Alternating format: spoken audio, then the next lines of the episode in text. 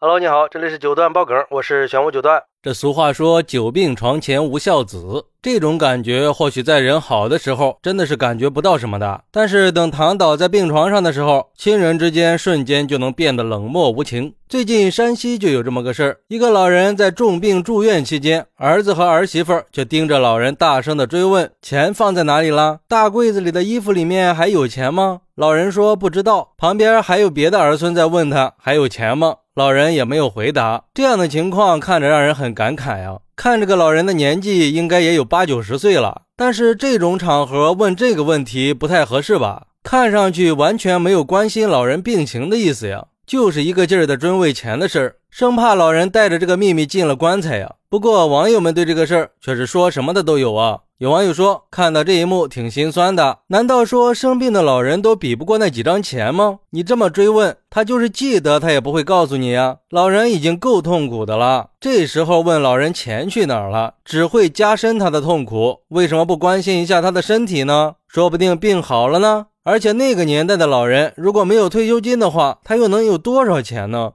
还有网友说，我奶奶走的时候，我的大伯母、二伯母、三伯母加上我妈四个人在我奶奶住的房子里找钱。我那个时候看到就特别生气，就把我妈拉出来说：“你就知道钱钱钱的，不要那个钱就不行吗？”结果最后在房子里找到两千块钱，四个儿子一家五百，至于吗？你说？不过也有网友有不同的看法。有网友认为，站在儿女的角度，儿子和儿媳妇做的没有错。既然老人身体已经不行了，很可能随时就走了，肯定要先问清楚老人还有没有钱呀。不然的话，等老人走了，那些钱不就可惜了吗？那些说不合适的人，都是没有经历过老人临走前的假圣人。我外公去世之前，家里几个子女都围着，一遍遍的大声的询问交代后事，要不然老人根本就听不清楚。到那时候再不问就来不及了。其实子女可能也没什么恶意，只是以防万一而已。如果老人银行有存款，那不是就便宜银行了吗？还有网友说，没什么不对的，带不走的就留给后人，便宜了外人，别人还是会骂你的。有病了给治病，也伺候了，也尽孝了就可以了，不要道德绑架。我娘家村就有两个老人，其中一个可能感觉自己快不行了，然后把所有儿子儿媳妇叫在一起，把钱拿出来平分了。然后没多久，老人就去世了。另一个是住院了，银行卡密码也不说，怕这些儿子们要他的钱。没多久也去世了，听说有几十万在银行里取不出来了。你说哪个结果好呢？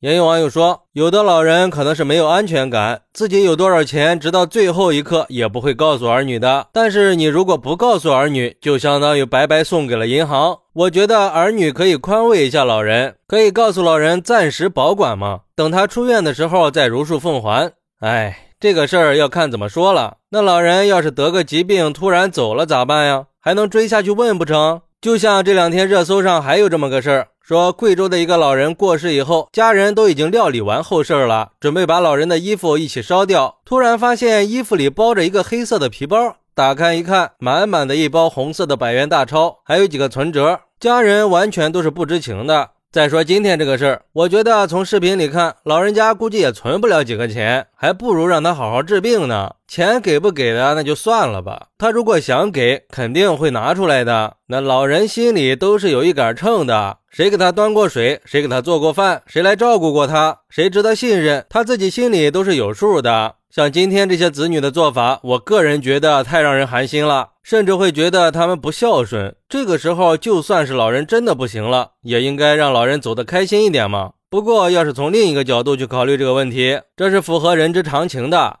我个人还是觉得应该多关心一下老人的身体，钱毕竟是身外之物嘛，人才是最重要的。而且老人的今天就是我们的明天呀。那你是怎么对待你的父母的？你的儿女都是看在眼里的，他们也会跟着学的。好，那你是怎么看待这个事儿的呢？快来评论区分享一下吧，我在评论区等你，拜拜。